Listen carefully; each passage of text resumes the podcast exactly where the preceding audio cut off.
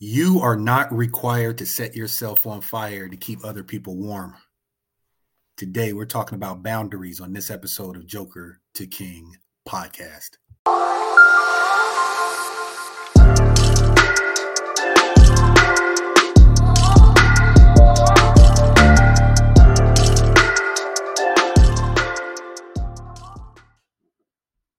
What's good, Joker to King community? Welcome to another episode of the Joker to King podcast. It is a beautiful day here in Southern California. We are approaching Memorial Day weekend, and I like to get these podcasts out immediately. So if you're listening to this right now, that means it is being recorded Memorial Day weekend. Uh, fantastic holiday weekend, the kickoff of the summer. And we're also wrapping up Mental Health Awareness Month. And the way I wanted to wrap up Mental Health Awareness Month is by talking about one of the most important parts of protecting your mental health, and that is establishing boundaries. Now, whatever you already know about boundaries, I'm going to add a little bit of a twist to it to make sure that you really, really understand what boundaries, uh, what they mean and how they operate in relationships, because a lot of times when we think about setting boundaries, what we're doing is really setting standards, which is a little bit different. So, so stay with me here. This is going to be a short episode, but powerful. I like to keep them short and sweet. So um, pay very close attention, because I want to make sure that you really, really get this lesson here. Now, the thing about boundaries is they help protect you. The idea is not to set boundaries in order to manipulate somebody else's behavior. The idea that that's a secondary benefit or a secondary impact, but really it's about you. The boundaries are about you. In fact, there are about four or five benefits for setting clear boundaries. The number one benefit is for your own personal growth. You grow as a, more, a mature adult, a mature human being, by knowing what it is that is going to take care of you, you know, and the boundaries are like a, a, a fence. I don't want to use the word wall, but what you have here is something that keeps you safe within that boundary. Okay. The other benefit for setting clear boundaries is it reduces stress. There's less stress on you. You set clear limits on your time. You set clear limits on your energy. You set clear limits on what you commit to. You set clear limits on your resources. You set clear limits on how much effort you put towards something. And all of these limits actually help you reduce stress. Okay. Uh, one of the other benefits is it helps to reduce resentment. When people are aware of your boundaries and they maintain space outside of that boundary and don't violate that standard that you set, what happens is there's no need to harbor resentment, because people are doing what it is that they need to do in order to protect themselves and to protect you. And it's a win-win situation. Resentment gets reduced. Um, and, and the final benefit, it helps you with the number one Joker to King um, principle, which is you build integrity by under-promising and over-delivering. You build integrity, under-promise, over-deliver. When I know what my boundaries are and I know what I am going to do and what I'm not going to do, it helps me to not go past my own boundary. I don't go past my own limit. I under promise. If I say that I can be there at three o'clock, it's because I know that I could really be there at two thirty. I under promise and I over deliver. Okay. And that's what boundary setting helps you to do. Now, how do you do this boundary setting? That's that's the key. It's easy to do. I mean, it's easy to say, but sometimes it's hard to actually manifest, especially if, if you haven't practiced it in a while. Now, some of the ingredients for establishing boundaries is self-awareness. That's number one. You cannot establish a boundary if you do not know yourself. You have to know what it is that you're willing to put up with, what you're willing to tolerate when it comes to communication. You need to know what your resources are, your time, your energy, your willingness. If you know yourself well, you can then do step two, which is communicate those things to other people. So self-awareness and effective communication.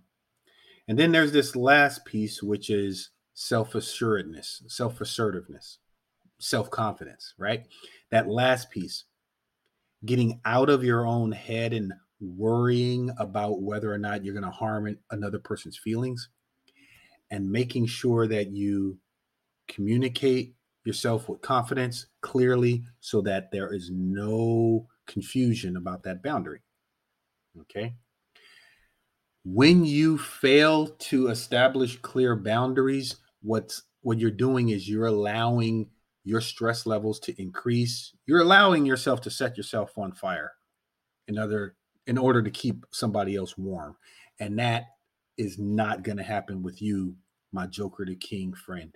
It is not going to happen with you. My job is to make sure you become healthy, mature, and grow and evolve in your adulthood, right? Now, one last thing. I told you I was going to put a little bit of a spin on boundary setting because I think a lot of people have the wrong idea about boundaries. Um,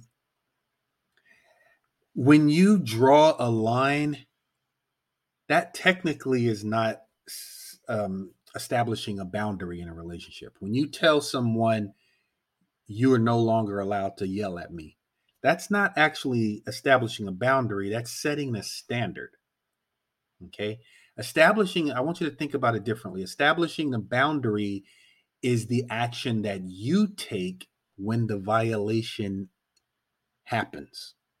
Let me let me say that again. I want to make sure I, I, I, I say this clearly here. Setting that line, that's called setting the standard. That's called standard setting, right? When somebody crosses that line, the action you take next, that's establishing the boundary. The second part, the action that you take. Let me give you an example. Let's suppose that, I, I, you know what? I'll give you a real life example. Um, a family member who loves to scream and yell and, and all that kind of thing. I decided, you know what? Not going to happen. You want to talk with me? You don't get to call me names and you don't get to yell. Period. End of discussion. That's me setting the standard. Now, what's going to happen is the next time that person sees me, they're going to be tempted to yell, scream, curse at me, all that kind of stuff. I already set the standard. When that person crosses the line, what do I do next? That's most important. I got up, walked out. Didn't have to say bye. Didn't have to, didn't have to repeat the standard. Didn't have to do any of that stuff. I just got up and walked out. My getting up and walking out is me establishing the boundary. It's something that I do for myself. They can yell and scream all they want. I'm just not going to be in the room. See, I'm not trying to control another person. I'm trying to protect myself, which is different. It's a different mindset. Okay. So when somebody does that violation of that standard, I take action. I remove myself. I don't have to repeat myself again. I don't have to do it. I, I just get up. Boop. They will eventually learn, or they will eventually move on, because my job is not to control someone else. My job is to control me. Okay. I hope that was clear. All you have to do this week is practice self-awareness, get clear on what it is that you are going to tolerate and what you're not going to tolerate. Ask yourself some of these questions. Um, when it comes to communication, what are your limits concerning the way people are allowed to speak to you? Can they yell at you? Can they curse at you? Can they call your names? Can they lay hands on you? what are the limits that you are going to set when it comes to communication? What about when it comes to your time? Are people allowed to call you after eleven o'clock at night? Are people allowed to show up unannounced on your doorstep at your house? Uh, when people ask you for a favor, what limits do you set on your time? What limits do you set on your effort? Okay.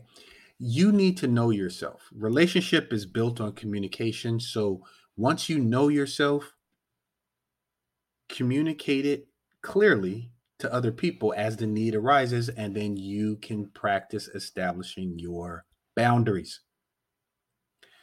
All right, party people. That's it for today's episode of Joker to King podcast. Remember to go to joker to king dot com, click on that advice link, leave me a question, and I will respond directly to you. You all have a great week. Take care of yourself, and while you're at it, take care of someone else. Peace.